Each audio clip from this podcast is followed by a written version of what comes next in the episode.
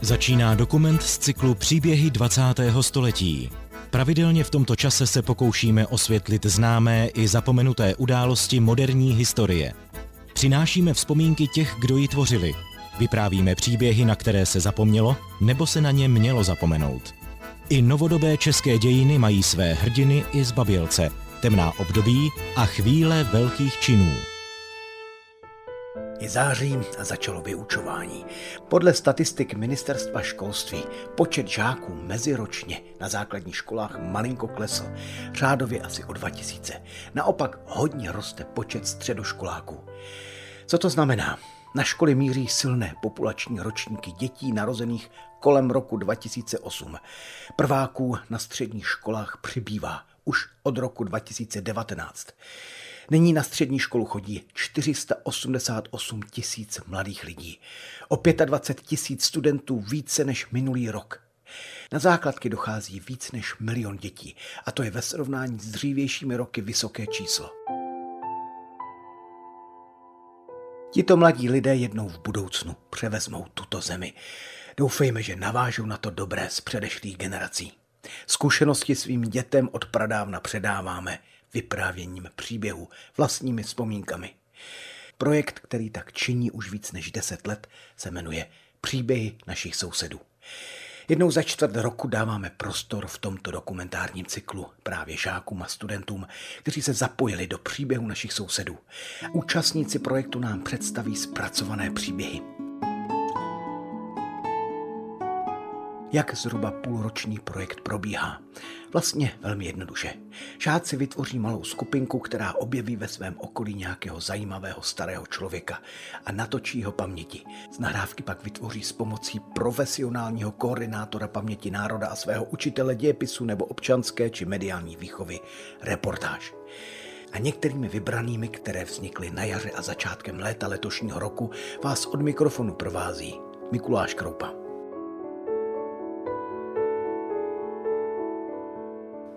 My, žáci 8. ročníku první základní školy Říčany, jsme zpracovali příběh Dalibora Andrého, který se narodil 12. července 1948 v Říčanech.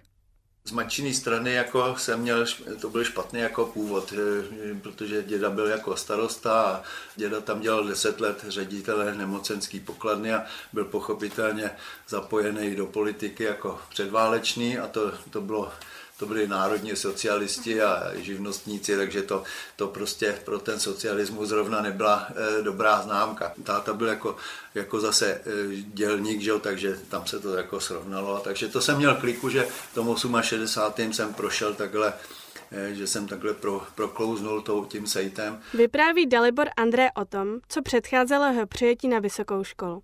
Jako 20-letý se v roce 1968 zajímal o to, co se v Československu děje. Naše zpřátelený eh, sovětský vojska tady trénovali eh, celý jaro, prostě tady se furt pohybovali a mapovali si tady ten terén. Československá tisková kancelář nám poslala tuto zprávu. Naši budovu obklíčily sovětské jednotky, zatím nestoupili do budovy. V létě 1968 jel na Slovensko jako závozník v autě říčanského lihovaru. Do Považské Bystrice přijeli 21. srpna v noci. V 6 hodin nás, nám otevřeli ten sklad a řekli, že jsme obsazený. Už jsme začali potkávat ty obrněný transportéry, v obyčejné vesnice, tam byly ty selky v těch černých krojích a ty tam plakali před těma domečkama. Já ještě trouba jsem si to fotil, pak jsem si říkal, že oni by nás mohli rozstřílet. Od podzimu roku 1968 začal studovat medicínu, kterou ukončil v roce 1974. Seznámil nás také s příběhem, který se odehrál v našem městě po sovětské okupaci. To byli jako známí kamarádi, kteří takzvaně odstrojili, odstrojili toho rudoarmějce. Ten, ten pomník, ten stál, co je švehla dneska v tom parku a ty kluci jako na protest nějak ho povalili a protože to bylo z, z nějakého pískovce, tak mu ulomili ten samopal a tu ruku nějak. No a ty z toho potom měli polízačku, protože jeden byl vyhozený z gymnázia a ten jeden ten byl jako psychického, tak jako nějak nalomili, že, že, se, že se oběsil. Po ukončení studia na lékařské fakultě začal pracovat jako zubař v Mnichovicích. Prožil tam i rok 1989. Demonstrací se ale aktivně neúčastnil. Díky své profesi byl mezi lidmi známý a oblíbený. A když ho přátelé v 90. letech přesvědčili, aby kandidoval do zastupitelstva města Říčany, získal velké množství hlasů. Stal se zastupitelem a radním. Na rozdíl od svého dědečka ale v politice nikdy neviděl své poslání. Mnohem víc ho naplňovala práce v zubarské ordinaci. V Mnichovicích působil až do svého odchodu do důchodu. Tady třeba paní doktorka jedna tak ke mně začala chodit jako pacient, že jo, asi v první třídě a pak tady začala dělat taky jako medicínu a říká, vy jste nás vlastně odnaučil se bát. Pan doktor André je optimistický člověk a je v důchodu zůstal velmi aktivní. Zajímá se o veřejné dění, o přírodu, o historii, je manuálně zrušný a vyrábí pro své potěšení spoustu zajímavých předmětů. Je mu 74 let a stále má mnoho plánů. Manželka říká, někdo, někdo za celý život eh, dozraje, dozraje v archivní víno a někdo z vodstovatí. Tak to bylo vyprávění Dalibora Andrého, které zpracovali žáci ze základní školy Masarykovo náměstí v Říčanech. Na reportáži pracovali žáci Ondřej Hobzík, Barbara Podzimková, Barbara Schejbalová, Denisa Stejskalová a Jiří Šetlík. Vedle je paní učitelka Suzana Pacovská. Magdalena Třebická se narodila 29. března 1944 v Modřanech. Tam také nastoupila do školy. Do první třídy jsem šla v roce 1950. To byl absolutně nejtuší stalinistický režim v tom roce 50. Všem jasné, všem jak tady jsme, to nemusí soudit jen těchto pět členů Senátu. Celému sálu je jasné, že panář Pořízek se dopustil velezrady, že byl ve spojení s touto velezrádnou skupinou. Všichni se báli o čemkoliv mluvit. Bylo to i cítit i v té škole, že je tady totální nesvoboda. Po střední škole chtěla studovat angličtinu, literaturu a překládání. Přesto, že při pohovorech na Karlově univerzitě byla úspěšná, nebyla přijata. Na rozdíl od jiných uchazečů, její rodiče nebyli v komunistické straně. Všichni už byli někde přijatní na vysoký a já pořád nic. A pak bratranec, který byl hodně starší, dělal na ministerstvu školství a řekl mi, že na Vysoké škole ekonomické se otvírá úplně nový obor o počítačích. Mechanizace a automatizace řídících prací. Tehdy Magdalena Třebická poprvé viděla počítač. V roce 1958 byly v Československu čtyři počítače. Jeden v Bratislavě, jeden v Plzni a dva v Praze. Po vysoké škole v zaměstnání programovala na švédském počítači. Zaučoval jí švédský kolega. V noci 21. srpna 1968 si myslela, že začala válka. V noci nás zbudil strašný hukot. Já úplně vyděšená, protože manžel přišel akorát z vojny, byl doma asi dva měsíce. Tak jsem si okamžitě představovala, jak začala válka, tak bude muset zase jít teda někam. No, pak to vysvětlil, pořád do toho duněly ty letadla. Když šla ráno do práce, v centru Prahy jezdily tanky. Jsem stála na těch schodech toho muzea. Najednou takový zvuk. Oni stříleli na to muzeum. Že? No, je to hrozný, je to hrozný. Pak jsme šli nahoru, tam byla překocená ta tramvaj, hořela, že jo. Pak jsem viděla první lidi, kteří byli zraněný, teď člověk neví, co má dělat, co se bude dít. Magdalena Třebická nám vypravila o dalších dnech i letech. U toho švédského počítače jsme vlastně 14 dní nahrávali všechny zprávy, které byly v rozhlase. Právě s pomocí těch dvou Švédů, který tam byli, jsme je posílali do těch zahraničních redakcí, takže úplně vědomně jsme začali pracovat proti těm Rusům. Ty další roky, které přišly, byly strašně smutný, ale když si vezmete, že mi bylo 23, úplně mladý člověk a měla jsem dítě, že jo, musela jsem ho nějak vychovávat, tak to člověk nějak přežívá asi. V listopadu 1989 pracoval shodou okolností v Jindřišské ulici, nedaleko Václavského náměstí. Vzpomíná tedy, že přímo pod okny procházely průvody na demonstrace. No, tak jsme si odskočili z práce se tam podívat, co se děje a tam jsem se rozbrečel. Protože když to člověk viděl, slyšel, dočká se to. Ať už sametové revoluci se Magdalena Třebická podílela na vývoji IT technologií pro jadernou elektrárnu Dukovany. Po přestěhování do Mnichovic byla dlouho ve vedení obce, dokonce v pozici místo starostky. Na závěr našeho setkání jsme se paní Třebické zeptali, jaký je její vzkaz pro mladší generace. Věřte si a věřte, že skutečně ta pravda zvítězí. Reportáž zpracovali žáci Eva Hrstková, Tobia Školník, Laura Miceli a Aneta Netřebská. Vedle je paní učitelka Tereza Klímová. Všichni z základní školy Tomáše Garika Masaryka Mnichovice.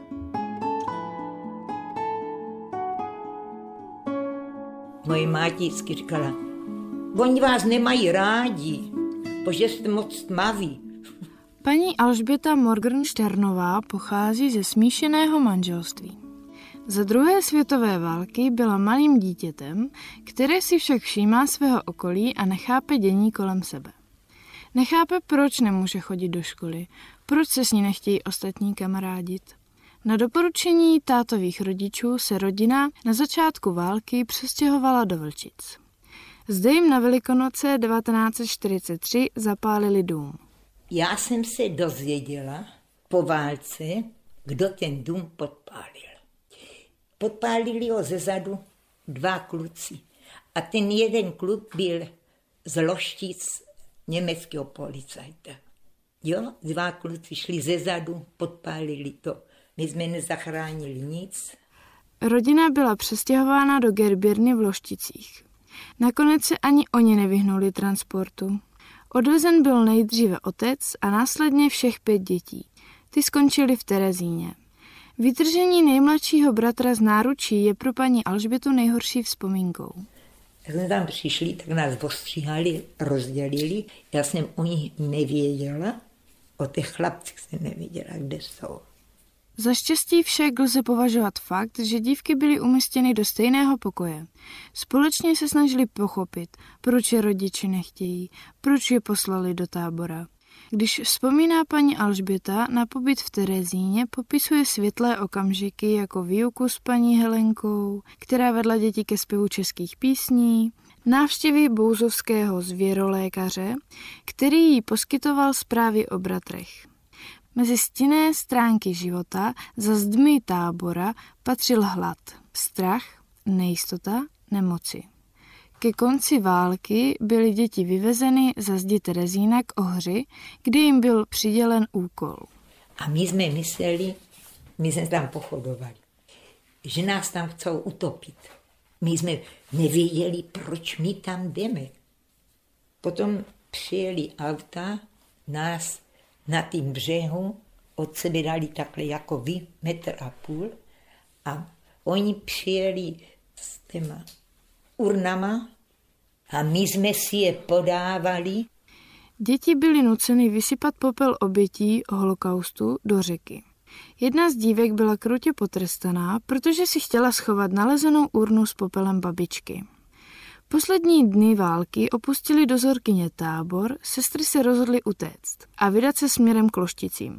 Přinocovali v parku v Terezíně, kde je ráno jako zázrakem našel jejich otec.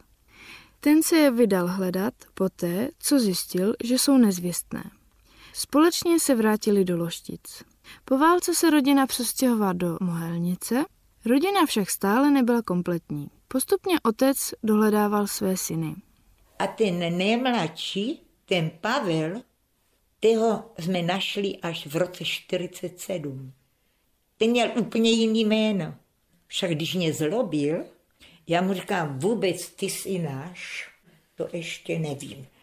Nalezení humoru v životní zkušenosti, která byla tragická, dokazuje nezdolnost ducha paní Alžběty. Dodnes si však klade stejnou otázku, jakou si klademe i my. Proč? Tolik vyprávění Alžběty Morgenšternové. Zpracovali ho žákyně ze základní školy Mohelnice, Mlínská, Zuzana Kozáková a Nikol Štarhová. Vedle je paní učitelka Kristýna Šmakalová. 29. července 1942 byly Janě Kučerové přesně dva roky a jeden den, když byl na táborském popravišti za odbojovou činnost zastřelen její tatínek Ladislav Poláček. Pár hodin před smrtí stihl ještě poslat své rodině vzkaz. Milá Emi, Snad je to poslední vzkaz, který píši. Pozdravuj obě děti ve vzpomínce na tátu, který vás měl vždycky rád. Ať jsou hodné a dělají svému jménu radost. I když bych končil, budu dál žít ve vás. Líbá vás všechny, Sašinku, Janinu i tebe, táta. Tatínkovo přání maminka splnila. Janu i její starší sestru Sašu dobře vychovala, obě vystudovali vysokou školu. Jana se naučila plynit čtyři jazyky a získala titul PHDR. Díky svým jazykovým znalostem mohla pracovat na kubánském velvyslanectví či v Mezinárodním svazu studentstva. Nejraději však vzpomíná na práci ve vyhlášeném hotelu Intercontinental. Mě vždycky říkali známí, hlavně si nemej pravou ruku. Nemej si ji, prosím tě, protože kdo ti všecko tu ruku tady mačka. Mezi hotelové hosty patřili totiž světoznámí politici, sportovci či herci. Jana Kučerová měla na starosti plnit všechna jejich přání. Volejte do osmého patra, tak já zabuším na prezidentský apartma. Otevřela mi Barbara Streisand. Hele, já bych potřebovala tadyhle to. Ona byla úžasná, byla tady z toho unesená úplně. Jana Kučerová i její starší sestra se při každém důležitém rozhodnutí řídili tím, jak by se asi zachoval jejich tatínek. Proto, i když měli příležitost, ani jedna neemigrovala. Víte, sehrál v tom ten tábor a to, co se stalo tátovi. Táta by možná neemigroval. Moje sestra, ty vůbec s tím nepočítali, vůbec. Ze stejného důvodu pro sestry vůbec nepřipadalo v úvahu, že by vstoupili do komunistické strany. Spousta lidí, kteří se třeba nechali zavřít radši, než, než by do toho vlezli. To by byl asi náš otec, co já vím. Moje matka říkala, jako ne, to by si táta nepřál, tak tím to bylo daný.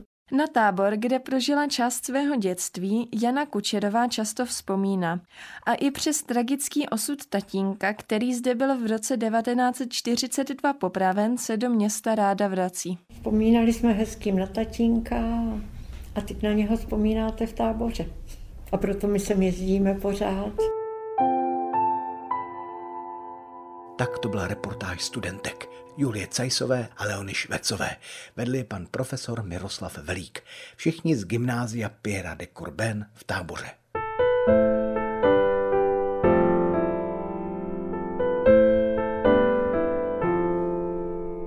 Než dáme prostor další žákovské reportáži, dopověsme, jak příběhy našich sousedů probíhají.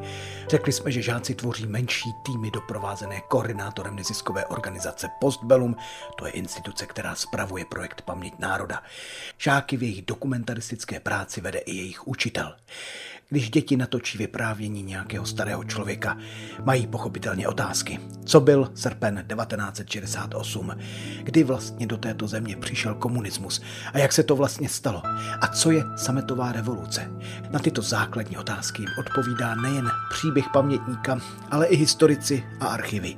Děti navštěvují archiv bezpečnostních složek, případně Národní archiv nebo oblastní archivy, doptávají se pamětníka, tvoří pak scénář a prezentaci, se kterou na konci projektu po několika měsících práce vystoupí před velkým publikem. Tleskají jim spolužáci, další účastníci projektu, ale i učitelé, novináři, kteří zasedají v odborné komisi. A také se tohoto závěrečného odpoledne zúčastňují většinou velmi dojatí samotní pamětníci. Projekt Příběhy našich sousedů jsme formulovali před více než deseti lety a nyní s donedávna šéfkou projektu Magdalenou Benešovou. Mája odešla na další pracovní misi do našeho gymnázia paměti národa, který založila. Máje se tedy nyní ptám, co jí za těch deset let z příběhy našich sousedů ještě dnes dělá nejvíc radost. Že ty různé generace si k sobě hledají cestu že ta uh, nejstarší generace vlastně je jako ostražitá před těmi dětmi, že, že má pocit, že jim nerozumí, že vlastně nemají si o čem povídat. Úplně ta stejná ostražitost uh, jde z druhé strany. Vlastně vždycky ty děti, když jdou k těm pamětníkům, tak se bojí toho, jaký to bude, jak ten pamětník na ně bude reagovat, jestli to vůbec nějak jako půjde, uh, jestli s ním budou umět mluvit. Samozřejmě je to o lidech, jo. Ne, ne vždycky se povede, že se na sebe naladí, ale často vlastně zjistí, že tyhle ty předsudky, které měli, tak uh, byly jako lichý, že uh, mají témata, o kterých se bavit, je to zajímavý Není to jenom o tom, že děti přijdou a poslouchají to, co jim ten pamětník řekne, ale mají ty otázky vlastně jiný, eh, který pamětník nečeká, jejich perspektivy jsou nový. Mnohokrát se mi stalo, že mi někdo říkal, že jeho vnučka, neteř, eh, kamarádky, dcera eh, prošla příběhy našich sousedů a že to spustilo povídání si v rodině. Že vlastně ty děti nikdy nenapadlo se bavit se svými rodiči, prarodiči o tom, jak to bylo v minulosti, jak to bylo během komunismu to, že na tom projektu pracovali, tak to zvedlo tyhle otázky a ty hovory v rodině najednou mohly být třeba nějak hlubší, zajímavější, tak eh, z toho mám určitě radost. Tak to byla Maja Benešová, jednatelka Gymnázia paměti národa, do nedávna vedoucí projektu Příběhy našich sousedů. Nyní tedy zpátky k reportážím, které žáci a studenti, účastníci projektu, stvořili na jaře a začátkem léta letošního roku. A oni hned na mě chtěli legitimaci. Mně se udělalo tak špatně. Tak paní Kovářová vzpomíná na den, kdy na ní doma čekala STB. Bylo jí tehdy 22 let a věděla, že její příbuzní byli začení a jsou v Plzni ve vazbě. A tak, jak mě vezli s těma očima zavázanýma, Jeli jsme přes trať, to bylo cítit, tak jsem říkala, no tak hold, jedu do Plzně. No. Rodina paní Kovářové vlastnila statek. Její tatínek napsal zprávu o tom, jak komunisté tlačí na sedláky, aby vstoupili do JZD. Ona pak v Praze přidala text svému strýci. To bylo vše, čím se provinila. Musím říct, že mě nebyli. Mě teda nebyli, ale vím, že měli holky některý vyražený zuby po výsleších. No já jsem si říkala, no bože můj, co jsem udělala, tak to je něco tak strašného. Jménem republiky Krajský soud v Plzni rozhodl v hlavním líčení konaném ve dnech 15. a 16. prosince 1953 takto právem. Jarmila Švejdová, narozená 13.10.1930 v předním poříčí, toho času ve vazbě, bytem Praha 12. Mánesova ulice číslo 60 je vina. Obviněná spáchala trestný čin vyzvědačství. V té Plzni mě odsoudili na šest let. Bylo mi 22. Brožová Polednová. Tu znám. Tam mě soudila. Tatínka paní Kovářové odsoudili na 10 let. Trest si odseděl v Jáchymově. Paní Kovářová byla vězněna v Železijovcích v nápravně pracovní táboře pro ženy blízko maďarsko-slovenských hranic. Tam pracovala na zemědělském statku, uklízela úkrav a dojela. A ty Slováci tam byli tak hodní, nebo oni nám dali každý hrníček a my třikrát denně jsme mohli si vypít mlíko výborný a mm, to nás asi dost drželo. Z šestletého trestu si odseděla pět let. Jak jsem vyšla z toho, toho lágru, tak ještě na mě volali, že tam mám dopis. Dopis byl od maminky. Stálo v něm, že je ze statku vystěhovali a že se tedy nemá vracet domů, ale je do Prahy ke strýci, kde se pak s maminkou setká. Na jednu stranu jsem byla ráda, že, že uvidím maminku a to, ale že se by se už nevrátila domů, to mě bolelo. Važte si toho co teď máte. Moc vám to přeju.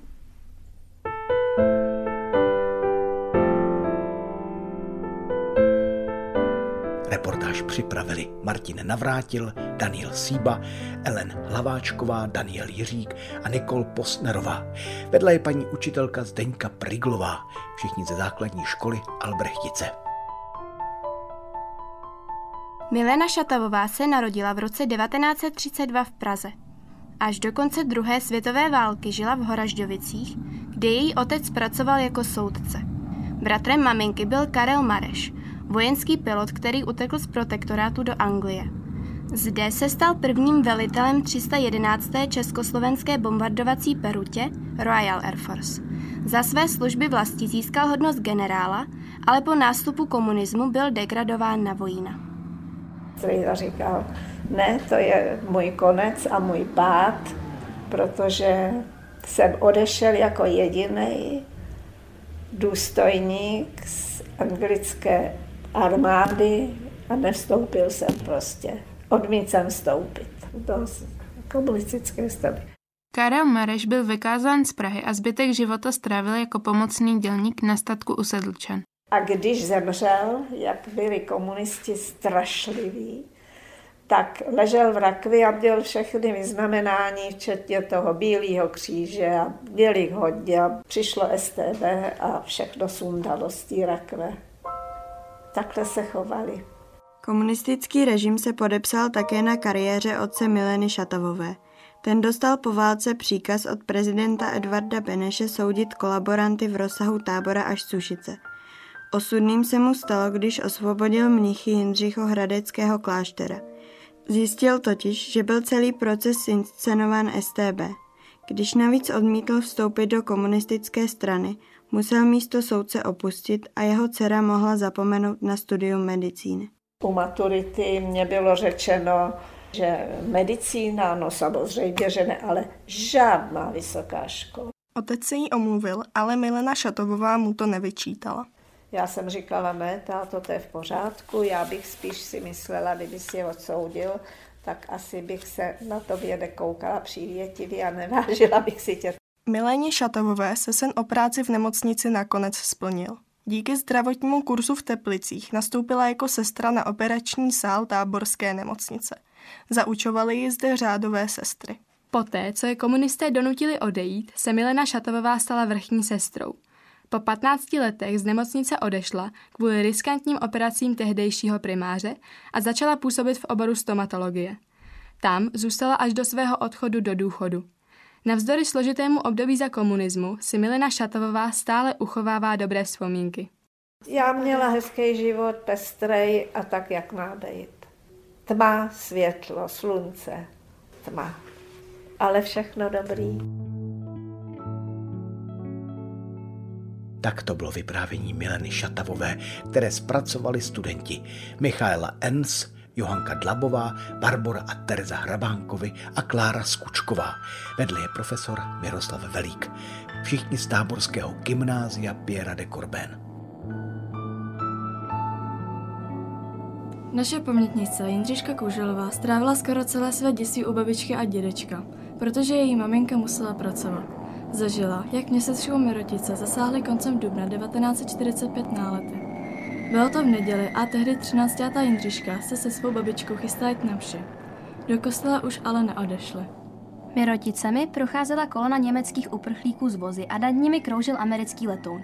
Babička paní Kuželové zachovala klid. Když viděla babička, jak tu neustále krouží, tak říkala, tak nic, tak pojďte, vy si vlezete semhle, to byl tak průchod mezi dvěma místnostmi, kulatej, a tam byla ta, ta kruhová vazba z cihel. U babičky právě pobývaly dvě známé z Prahy s dětmi, které do Merotic přijeli, aby se ukryli před nálety v hlavním městě.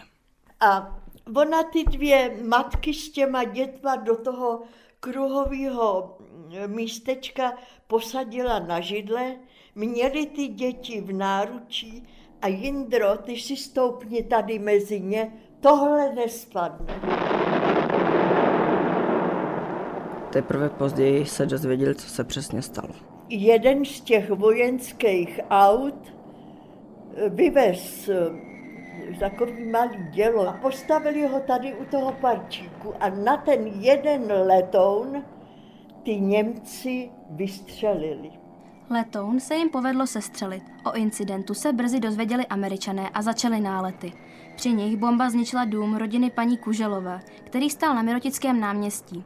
V domě měla maminka paní Kuželové holičství s výlohou, kterou před odchodem zajistila těžkou roletou. Bomba spadla před tu výlohu a ten tlak toho vzduchu prorazil tu výlohu s tou velkou roletou. Ta roleta prorazila příčku z kadeřnictví do kuchyně, z kuchyně do ložnice, z ložnice, to je neuvěřitelný, jí našli tu roletu z té velké výlohy až u řeky. Na jedné střeše nebyla taška, v jednom okně nebylo sklo, 42 rodin odtud odešlo, už se nevrátilo. Mezi těmi, kteří po náletech odešli, byli i Jindřiška se svou maminkou. Do Mirotic se vrátili až v roce 1947. Paní Jindřiška byla vášnivá sokolka. V Sokole cvičila už od první třídy, později ho sama vedla a stala se dokonce sokolskou náčelnicí. Ráda vzpomíná na cvičení na Spartakiádě. A co schazuje nám mladým? Mějte se rádi, bavte se a důvěřujte jeden druhýmu.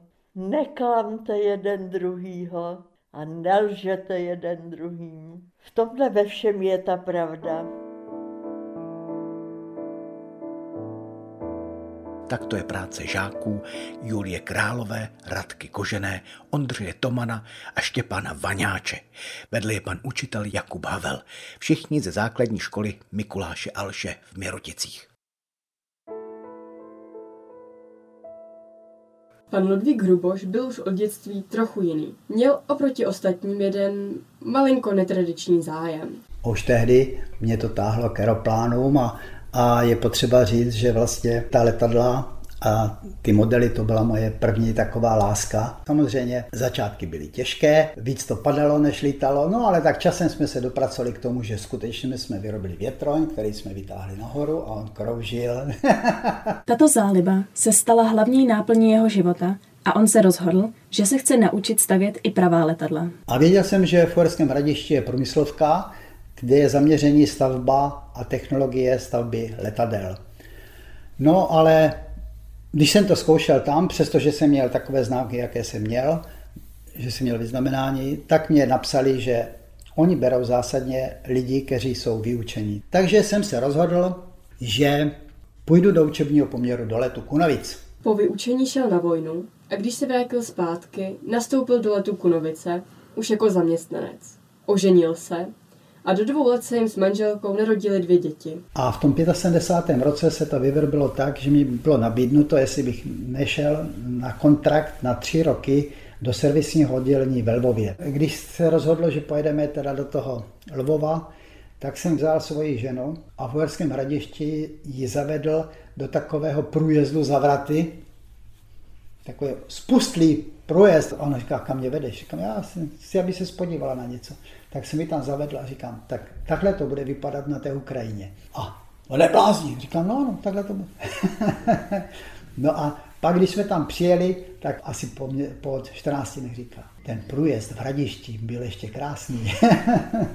Moje žena byla z toho zděšená, protože ty podmínky tehdy v té době obzvlášť, byly dost drastické. Byt, který jim přidělili, byl špatně vybavený a často tam netekla voda. Sice měli určité výhody, ale bohužel se to nevyrovnalo životnímu stylu u nás. Nakonec i přes veškeré nepohodlí rodina Belovově zůstala. Pan Ludvík měl napilno a jeho pracovní kariéra se naplno rozjela. Tam bylo asi 15 letadel, těle těch dopravních a zkoušeli si. To ještě nebyl ten provoz, eh, ta výroba rozjetá jako naplno. No a takže se lítali, ty letadla letaly jak v horkých podmínkách, to je dolo Samarkand a Baku a tam ty, tak na Sibiři. A Sibiř to byla Jakutsk, že vyloženě polární kruh a tak dále. No a náš úkol byl to udržovat a lítat prostě na ty, na ty letiště. Kvůli tomuto dohlížení na letadla trávil pan Ludvík jeden měsíc ve Lvově a druhý na Sibiři, kdy se střídali s kolegou. Pan Ludvík Hruboš během svého života ještě několikrát měnil zaměstnání a do Lvova se také ještě párkrát podíval. Stejně se vždy ale vrátil zpět domů do Uherského hradiště a dodnes pracuje v Latu Kunovice, kde začínal. Vyprávění Ludvíka Hruboše zpracovávali studentky Anna Bystrovová a Alžběta Ročková. Vedle je paní profesorka Jitka Doležalová z Malostranského gymnázia.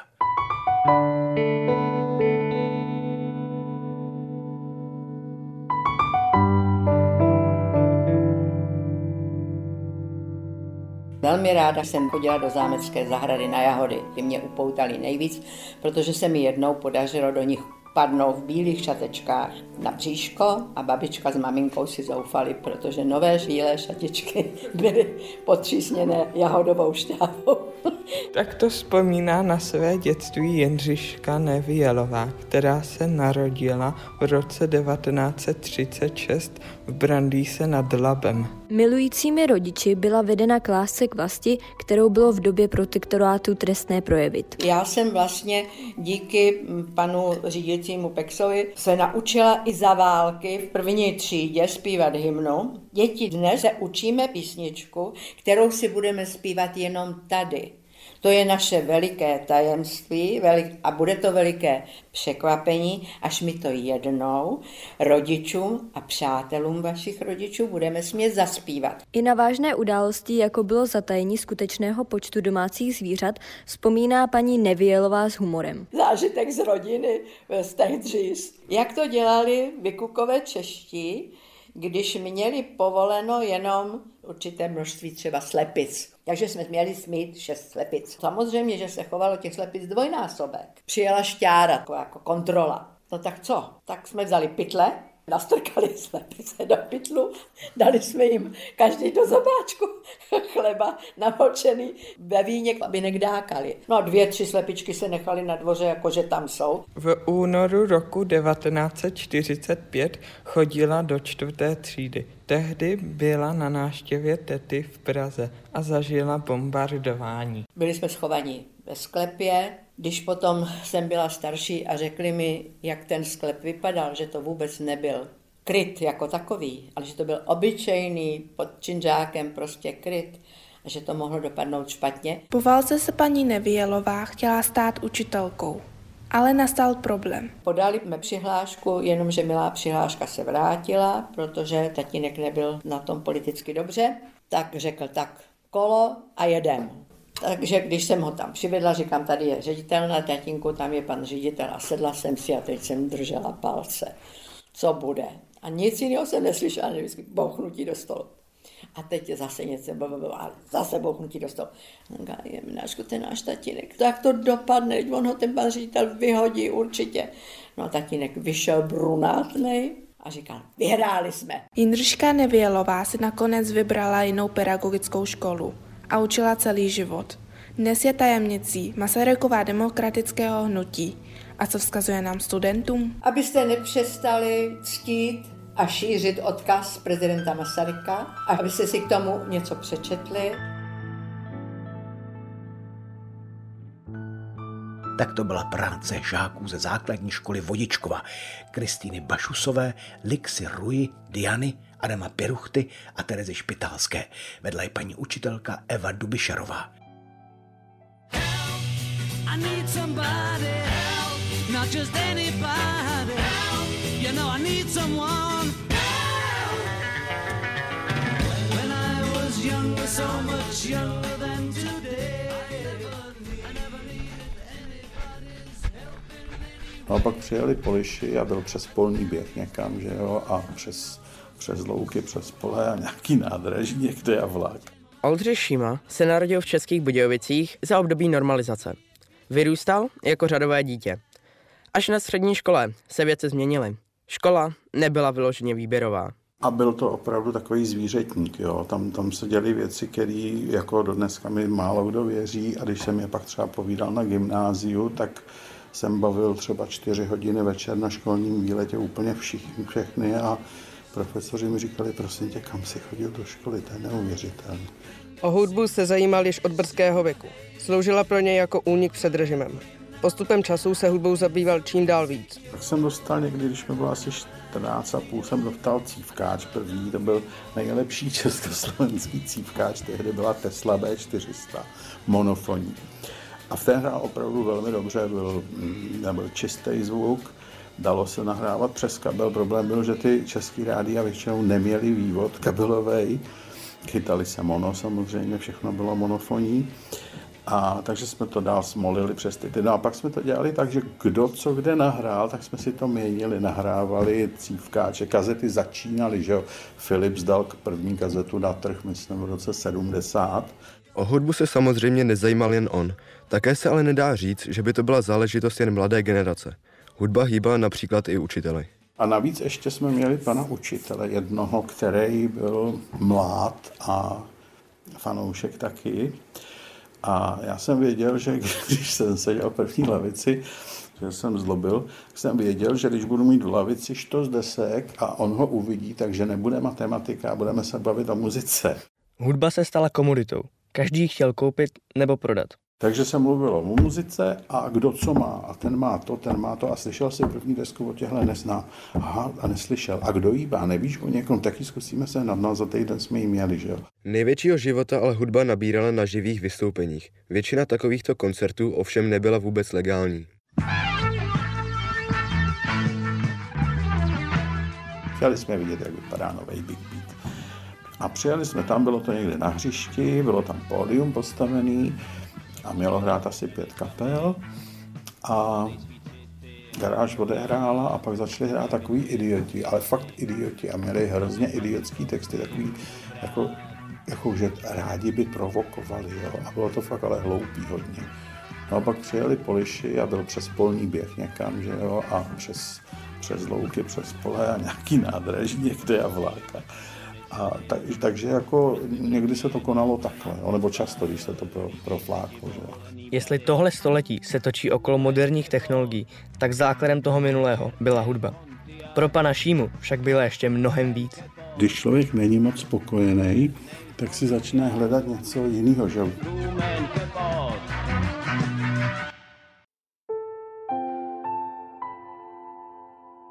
Tak to byla práce studentů Andreje Čisláka, Mariana Pavelky, Petra Podlahy a Michala Smitky. Vedle je paní profesorka Martina Frídová z Malostranského gymnázia.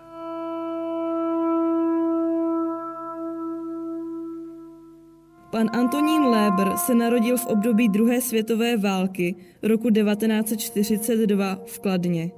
Část svého dětství strávil u tety a strýce. Tatínek se v té době druhé světové války trošičku eh, zamotal do přechovávání eh, komunistického, komunistického poslance.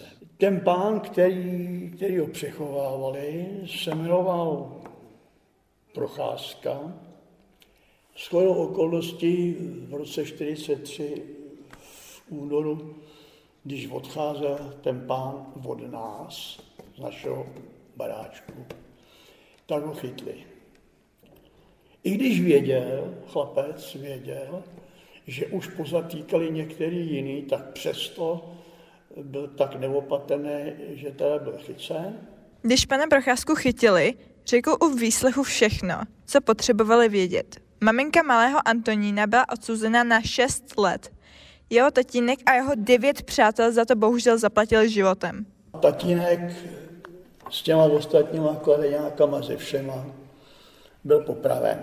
To byla doba, kdy jsem byl malý, brácha taky malý, že jsme tomu moc nerozuměli, že, že, že teda akorát, že je tatínek mrtvý, jsme věděli, to jako jsme věděli. Během války byla maminka malého Antonína vězněna v koncentračním táboře. K rodině se mohla vrátit až po vyléčení tyfu. Své děti vychovávala i přes pochyby své rodiny, že se o ně zvládne postarat. Když se vrátila, tak v první řadě odmítla té tetě, u který já jsem byl jako malinký, odmítla, že by mě adoptovali. Řekla, ne, já si nechám ty děti v obě dvě. A maminka řekla, že se o nás postará, i když bude na nás sama, že nás vychová, že nás vychová slušně, že se pokusí, aby jsme nám zajistit i nějaké vzdělání. Maminka pana Lébra svůj slib dodržela. Pan Lébr začal chodit na chlapeckou školu a později vystudoval pedagogiku. No, taky je to zajímavé. Já jsem 18. srpna jsem se narodil, 18. srpna mi bylo 18. A za 14 dní jsem šel učit. Za 14 dní jsem šel učit.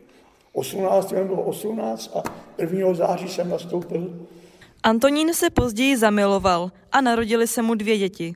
Celý život byl pedagogem. Já vám nemůžu ani říkat, jaký jsme měli platy nebo tohle. Třeba když se mi narodila dcera jako dítě, tak jsem dostal rodinný přídavky na ní. 70 korun. Rodinný přídavky na tu dceru na měsíc. Pak se mi narodil kluk za rok a dostal jsem přídavky 170 korun na oba. Tak si představte za 170 korun, co pro to dítě člověk může koupit, zařídit nebo to.